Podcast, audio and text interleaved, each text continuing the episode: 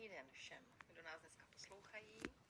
Jmenuji se Lucie Tomancová a dneska mám příjemné a milé setkání se svojí kolegyní, kamarádkou, s Pavlou Staňkovou. Rádi bychom si spolu povídali o sdílení znalostí, co je strašně fajn, tak Pavla má zkušenosti jak ze světa biznisu, školství, tak hlavně z oboru zdravotnictví a ze sociální sféry kdy vlastně v posledních letech působila jako ředitelka Alzheimer centra ve Zlíně, tak mě strašně moc zajímá, hned na úvod se zeptám, jestli vůbec vnímáš nějaký rozdíl sdílení znalostí právě třeba ve školství, anebo teďka v praxi těch sociálních služeb. Ahoj Luci, ráda tě zase vidím po delší době.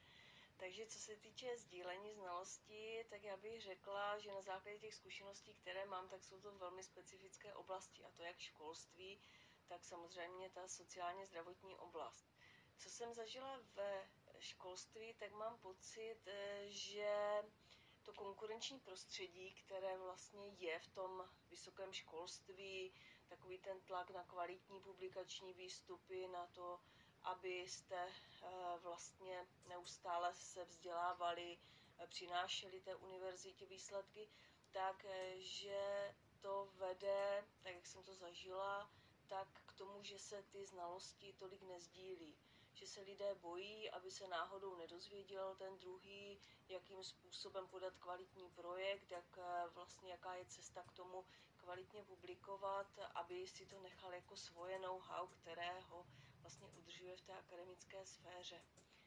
Na rozdíl od té sociální oblasti, která už tím specifikem je prostě odlišná, je paradoxně opravdu jiná v tom, že tam je podstatou sdílení. Samozřejmě sdílíte informace na začátku, protože přijímáte nějakého klienta do sociálně zdravotních služeb a teď se o něm potřebujete co nejvíce dozvědět. Ten životní příběh, jak žil, co si sebou nese, jaké znalosti, jaké zkušenosti, i negativní, protože vy na ně potom navazujete. Takže to úvodní sdílení informací je velmi důležité. Sdílíte od rodiny eh, ten životní příběh klienta, od jejich známých, chytáte se takových těch drobností, které vám potom pomohou v té kvalitní péči. Pak samozřejmě sdílíte i samotné znalosti a dovednosti. To znamená, znalosti vám dává vlastně to, co se dozvíte, jak s tím klientem pečovat, aby se cítil dobře, aby byl spokojený, jakým způsobem reagovat na to, když se zlobí, když se mu něco nelíbí a proč to mu tak je, proč k tomu dochází. Takže tím pádem vlastně v sociálních službách je běžné, že probíhají dvakrát denně takové sdílení, sdílecí setkání, kdy si předáváte zkušenosti, tak tento klient je na tom takhle, tohle mu pomáhá, bylo by dobré v téhle péči pokračovat. Takže to sdílení znalostí v sociálně zdravotní oblasti je opravdu takovou tou běžnou normou, která je na rozdíl od toho školství.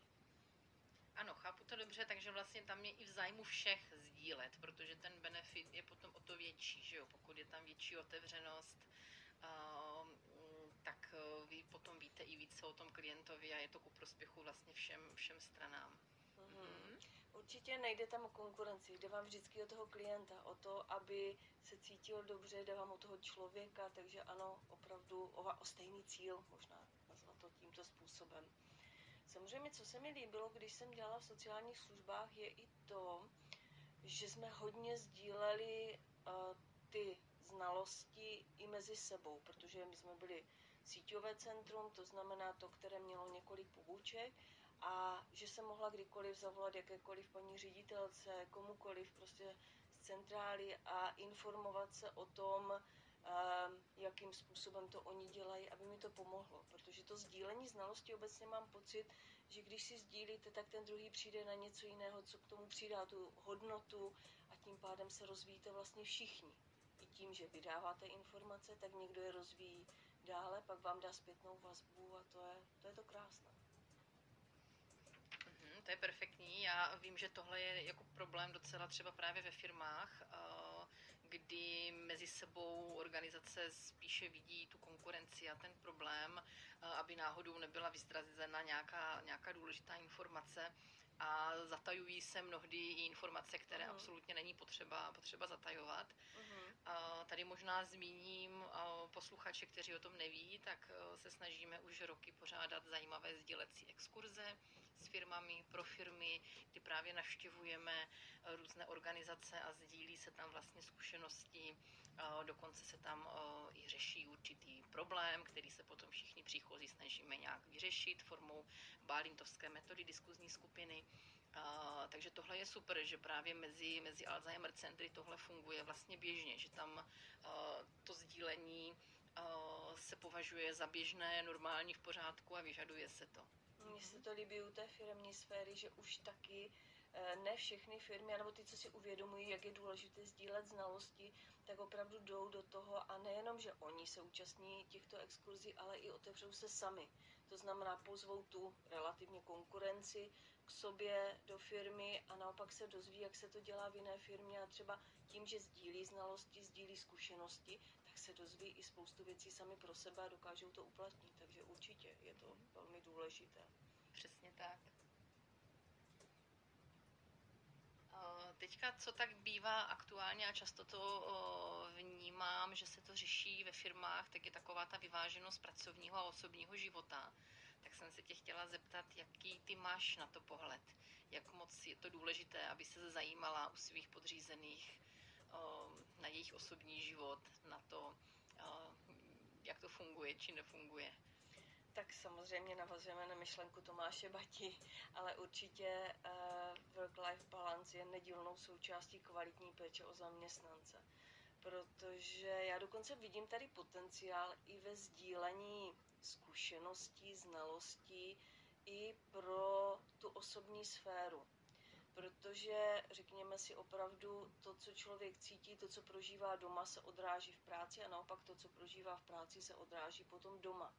To znamená, pokud má doma nějaké problémy, nějak se trápí, eh, něco řeší, tak je samozřejmě eh, jasné, že nemůže tak kvalitně pracovat, jak by si sám představoval. To znamená, já bych docela viděla i potenciál v nějaké myšlence, jak kdyby věnovat určitou část eh, své pracovní doby, já nevím, jednou za měsíc se sejít nebo jednou za týden, záleží na tom, jak moc třeba ten zájem ze strany zaměstnanců je a sdílet si zkušenosti, znalosti i z oblasti té soukromé sféry. Představte si, že třeba právě v návaznosti na mou oblast, která, které se věnuje, to je ta sociální péče, vás trápí to, že máte doma maminku, tatínka s Alzheimerovou chorobou, už jste strašně unavení, nevíte, co dál, jakým způsobem pečovat a v okamžiku, kdy přijdete, sednete si s někým, si začnete povídat, tak zjistíte, že podobný problém řeší více lidí, každý to řeší jiným způsobem a dokážete si ty znalosti předat a tím pádem odcházíte z toho okamžiku nabitý zkušenostmi teďka takovým způsobem, je kdyby naladěn velmi dobře a dokážete podávat i vyšší výkony v práci. Takže já si myslím, že to sdílení znalostí v té soukromé sféře je velmi důležité. A už jenom ten pocit, že se o mě můj nadřízený zajímá, nejenom o, v kolik přijdu do práce a v kolik odejdu a co byla moje náplň práce, ale taky, že ho zajímá to okolo, jak Co co mě se trápí. cítím. Ano, přesně Mhm, tak. Co mě těší naopak, ano, určitě. Mhm. Bezva, takže pokud to dobře chápu, tak opravdu v tom zdravotnictví a v té sociální sféře vlastně ani nejde nezdílet, protože to by bylo kontraproduktivní, že jo? Já to tak aspoň vnímám. Možná jsem měla výborné zkušenosti na skvělý kolektiv, na to, kde to fungovalo, takže já to můžu jenom doporučit. A nejenom pro tu sociální oblast, ale samozřejmě i pro ty firmy.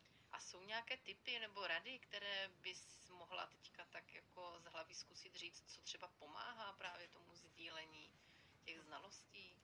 Já si myslím, že to, co je první, tak to je kultura organizace.